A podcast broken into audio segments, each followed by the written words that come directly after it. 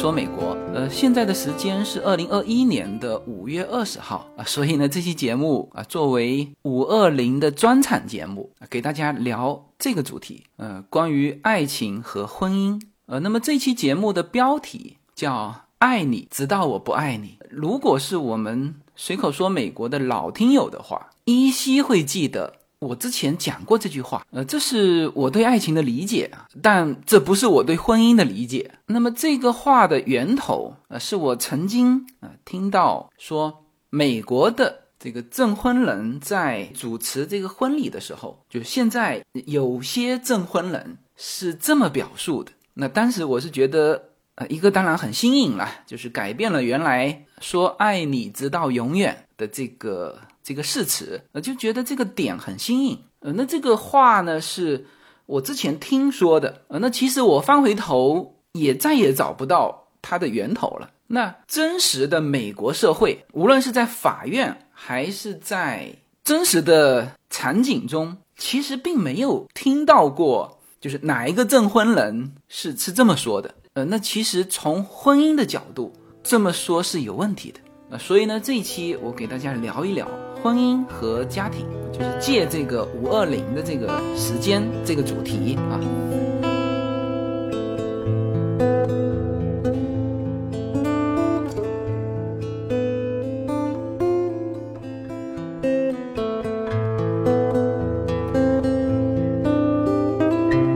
好，我们先来聊婚姻。呃，那么在美国啊，除了那个结婚证之外，呃，都有一个证婚的场景。而这个场景呢，可能大家熟悉的是教堂，因为呃很多的影视作品啊，基本上都是在教堂里面完成这个证婚的过程，就是大家理解的那个结婚。哎，结婚实际上是在西方，它需要有一个证婚人。呃，那这个当然现在中国也引用过去了，但是中国传统上的就是证婚的是天地，人家说一拜天地，二拜高堂嘛，所以中国传统是这么一个场景啊。那现在在酒店里面的那有证婚人，实际上是这个形式是西方的这一套。那实际上呢，在美国哈，就证婚人。他是需要有身份的啊，就是我们现在国内可能哎，证婚人是一个德高望重的长辈，那或者有的是公司领导啊，就是反正总之是两方家庭都比较认可的这个长辈。但这个身份呢，其实在西方是不够的哈。呃，西方的证婚人他要么就是在教堂，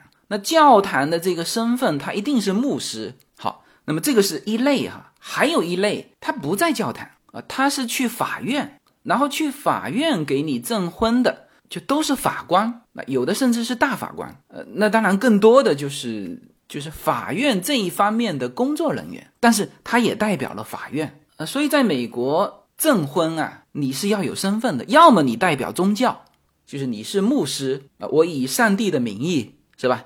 要么你就代表世俗啊，你们在法律上认可了，这两个身份呢都可以作为证婚人，但是呢，就是你至少要有这两个身份的一个身份啊，才能够作为证婚人。呃，可能大家对就教堂里面的这个流程，大家通过影视作品常常看到了，呃，那我就不用那个誓词来说了，这里呢，我用法院的这个流程和誓词。给大家描述一下法院证婚的这个流程，那也通过这里面的誓词来和大家讨论婚姻到底是什么。你要预约，呃，然后排队，然后按照这个约定的时间进到这个法院，然后整个过程啊其实是非常简短，就是轮到你了进去，可能两分钟就出来了。呃，当然你全程可以拍照，但。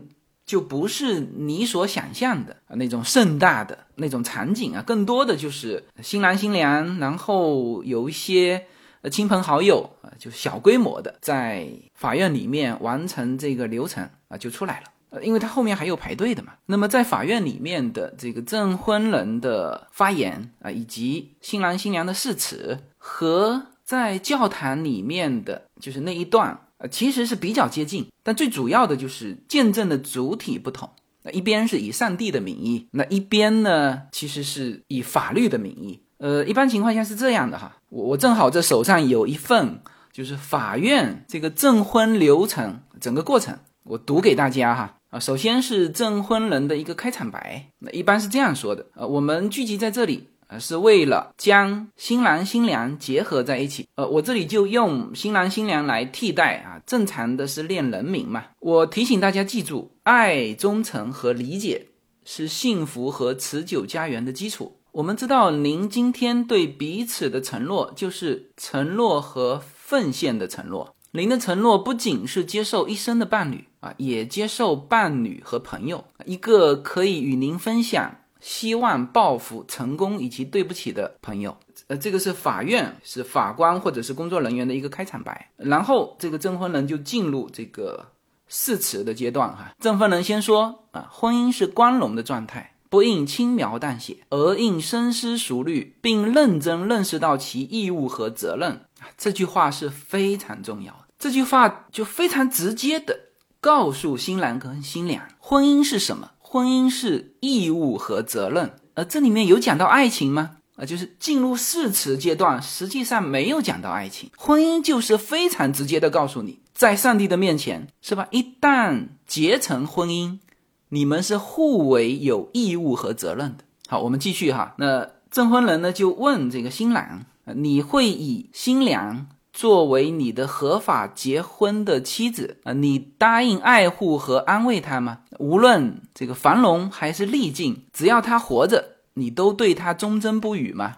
呃，那可能各个法院这个这个誓词都有一些小改变哈，但是总体上这些话是一定要问出来的。那么最重要的就是这里面有一个期限是什么？只要她活着，你都对她忠贞不渝，对吧？那这个时候是回答。是的，我愿意。然后证婚人转过头问新娘，是吧？你同样的话哈，你会以这个男人啊成为你的合法结婚的丈夫吗？你答应要爱护他，无论繁荣还是逆境，你都对他忠实。呃，只要他还活着。呃，当然也有就翻译成永远啊，你永远对他忠实。呃但实际上英文呃基本上都是 so long as you both share life。就是只要你们俩活着啊，你都对他忠诚啊。那这时候新娘会说 Yes, I do。呃，然后是新郎开始跟着这个这个法官读啊，我新郎的名字啊，带你啊要读出新娘的名字啊，做我合法已婚的妻子。从今天开始，只要我们俩都活着啊，无论疾病健康，无论好坏，无论贫富啊，我承诺呃，我都将毫无保留的爱你、尊重你啊，尽我所能。啊，供应你的需要，啊，那这个后面就啊不同的誓词就不一样，但基本就是这些。然后妻子也跟着练，I take you 啊，我带着你作为我的合法的丈夫啊，从今天起，无论疾病、贫穷、好坏啊，我们都将怎么样怎么样啊，直到永远啊，因为最后都还是那一句，As long as we both share life，只要还活着啊，呃，那么这个新郎新娘说完这一段简短的话，那这个。誓词阶段就结束了。那么这个法院里面和大家看到的这个呃教堂基本上是一样，就是少了那个以上帝的名义。接下去是交换戒指。那么证婚人会说：“你你看这段话哈，他说戒指是一个无休止的圆圈，他告诉你们爱是无限的啊，他。”没有开始，也没有结束，它是永远的。当你们俩今天在这里成为一个人的时候，我们常常说的叫夫妻一体嘛。这个一体就是呃来源于这个证婚词里面的 “as you two become one here today”，就是两个成为一个啊，这就叫夫妻一体。我们知道这是一个建立在爱心和相互了解基础上的宝贵的联合。那么这枚戒指也是向所有人，向外界。展示啊，你们对彼此的承诺和奉献的示范。然后证婚人会告诉新郎，呃，请将戒指戴在新娘的无名指上，并跟着我读啊。那这个时候新郎会跟着读啊，我以一贯的誓言啊，把我一贯的信念和永恒的爱给到您。有了这枚戒指，我就结婚了。那么新娘也是要读出这句话，然后这个仪式。就结束了。那么，当然，最后证婚人会说：“啊，现在你已经在严肃的婚姻中加入了自己。愿你一生都以现在拥有的同样的爱和奉献精神，为实现这一承诺而努力。那么，仅凭赋予我的权利啊，作为某一个城市的什么什么人，因为它这里面官职是不一样的嘛，有的是大法官，有的是法官，有的就是婚姻的专员啊。他说，就以这个名义，我现在宣布这一对夫妻啊，根据比如说，如果是在加州的，那就是根据加州法律成为夫妻啊。你你们现在可以亲吻了，整个过程就结束了。呃，我们来看一下这些誓言哈，誓词里面出现了爱。啊，出现了忠诚啊，出现了理解啊，这就是这个证婚人开场白的那句话啊，爱、忠诚和理解是啊幸福和持久家园的一个基础啊，所以在后面的誓词里面不断的出现这些词，但是大家注意到没有啊？誓词里面更多的出现的是什么？出现的是两个啊，一个是叫做责任啊，或者说承诺。你看，反复证婚人问的是您答应呃保护他。爱护他，就你，你答不答应？就在上帝或者法律的面前，你是不是答应这个承诺，是吧？后面很多的都提到了，就为什么要证婚？它其实是见证你们的相互的承诺。呃，这是我觉得这个证词里面就是最重要的一点啊，承诺。第二，呃，就是这个期限是永远。你看这个“永远”这个词是不断的出现在从开始到结束，是吧？呃，它可以以很多的形式啊，只要你们还活着，那当然中文有的时候翻译就翻译成永远了。然后最后证婚人还说啊，这个戒指它代表的就是永恒，没有开始也没有结束。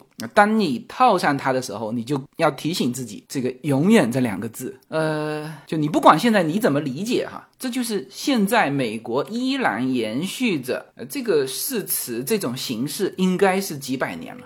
这个从欧洲带到美国，那或者说现在从欧美又流行到这个东方的国家。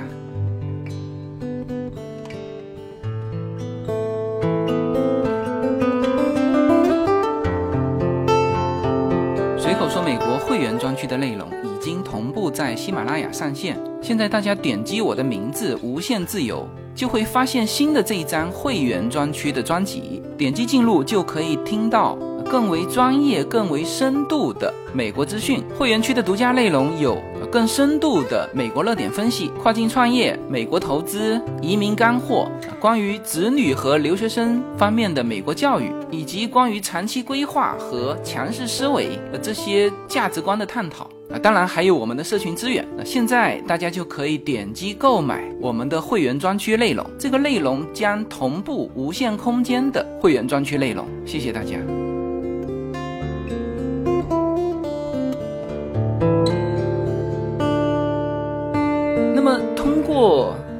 描述，就是美国的或者说是西方的吧，证婚的誓词，大家就很清楚了。婚姻到底是什么啊？最重要的就提炼关键词的话，第一个肯定是承诺，第二个呢就是永远，啊后面再有其他的东西。所以有些进入婚姻的人常常问啊，到底婚姻是什么？婚姻是什么？人家誓词里面就是跟你说的非常清楚了，婚姻是责任，不是爱情。呃，当然婚姻可能包含爱情，但是婚姻不是爱情。好，那就来到了我们这期节目的重头戏啊，就是爱情是什么？就这个观点或者说是体会哈，也只敢在这个时间点说哈，就是五二零的今天说，很多人误解了这个爱情。比如，呃，最常出现的就是女方问男方：“你到底爱不爱我？”啊，你现在要知道一件事情，就是你每问出一次，呃，你所理解的或者说你想得到的那个爱情。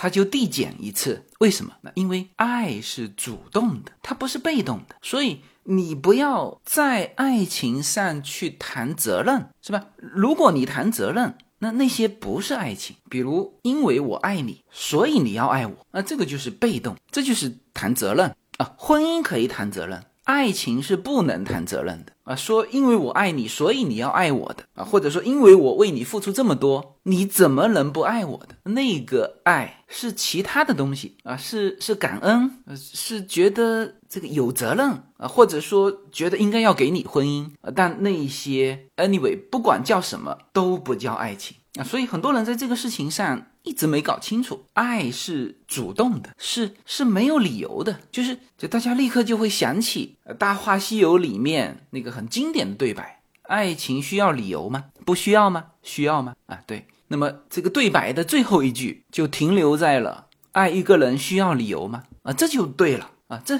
就如果爱一个人有理由的话，那可能都不是爱。那我爱你，因为你爱我；那我爱你，因为我觉得我就应该要爱你啊。这肯定也不是爱。爱是主动的，不是被动的。就不管是就情侣之间的爱情，还是。家人之间对孩子的爱、对父母的爱、对人的爱或者对事物的爱，爱从来都是主动的，被迫的啊。那个写在墙上的、写在小学生守则里面的，那都是被动的。爱是不能要求别人去爱的，要求的这个东西不是爱啊。所以这就是回答了你。这个我们常常看到的那个场景，就是或者是男女朋友啊，或者是夫妻问的那个最错误的问题，就是你到底爱不爱我啊？这个是关于爱的第一个误区。爱不是被动的，爱不是有责任的，爱是不需要理由的。呃，这是一个啊。第二呢，当你爱一个人的时候，你是一种付出，叫做心甘情愿、义无反顾啊，就是这种感觉。啊，你但凡掺杂，呃，甚至说想到这个有回报，我觉得这也不是爱，是吧？这里面可以衍生到这个父母对子女的爱，就很多父母对子女的爱是要回报的，而这实际上也是不对的。我们也常听到这种错误的说法，就是那种父母对子女的虐爱，是吧？我这么辛苦把你养大，你怎么能怎样怎样啊？或者就是。别人怎样怎样，那这个在这个对子女的爱里面啊，以及这个情侣之间的爱啊，都有这种误区啊。我这样对你，你怎么能够不这样对我呢？是吧？这就是要回报啊。所有要回报的都不是爱，父母向子女要回报的也不是爱。这里补一句哈，就是有些东西本身就是义务，把它说成爱和回报。都不对，就是父母有抚养子女的义务，子女有赡养年老父母的义务。你去要求回报，那像这些就是属于责任范围。你把它理解成爱，要求回报，这都不对。呃，那么这一点呢，从父母对子女的爱里面可能。呃，更好理解啊，我们呃照顾给予孩子一个呃美好的生活，这是我们心甘情愿的付出。就是我的快乐的感觉是在于给予他们的这个过程，而不是说哎这个东西付出去之后等着他们回报的那个过程。不是的，给出去这一下啊就已经实现了我的这个幸福感。就爱一个人本身这个过程就是一个幸福感。就如果你爱过一个人的话。你就会特别能够体会这一点。好，那么这个是第二。呃，第三呢，爱是没有期限的，就是它是没有时间概念，或者说你不能给它赋予时间概念。呃，这就是我们的标题啊，就是我爱你，直到我不爱你。啊，这个就新旧大话西游，在这个爱的期限上是有变化。老版里面那个经典台词就是。如果要在这个爱情上加一个期限的话，我希望是一万年。那么到了新版，变成了什么？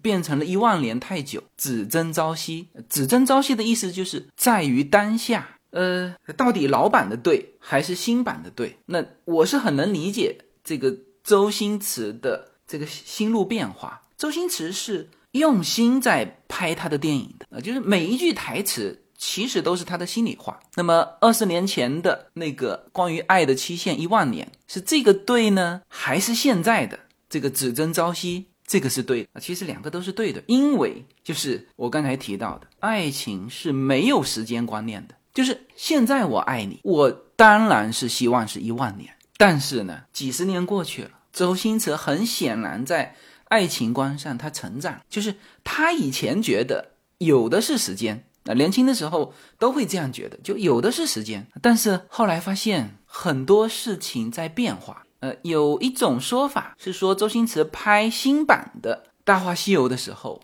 其实他最心爱的女人、最接近走进婚姻的那个女人是罗慧娟。但是呢，罗慧娟后来是患了癌症晚期，在《大话西游》播出之前就去世了。所以那个时间段，周星驰一直在赶这个戏，希望是就是有一些话能够通过这个电影说出来。所以那个时候，他对爱情的理解，知道了这个叫只争朝夕，爱就在于当下，爱是不需要加什么时间期限的啊，加了时间期限，就违反了刚才说的第一条，就变成一个责任了啊。所以爱情是什么？爱情是没有责任的这个约束啊，没有回报的这个约束，其实也不应该给他添加时间的约束啊。这就是我们的标题，就我爱你的时候是没有理由的，心甘情愿的付出，也不想有任何回报，就爱你本身就是我的目的，而不是说我爱你希望有什么目的。然后爱到什么时候呢？就是直到我不爱你的时候，不用去添加时间。那这就是。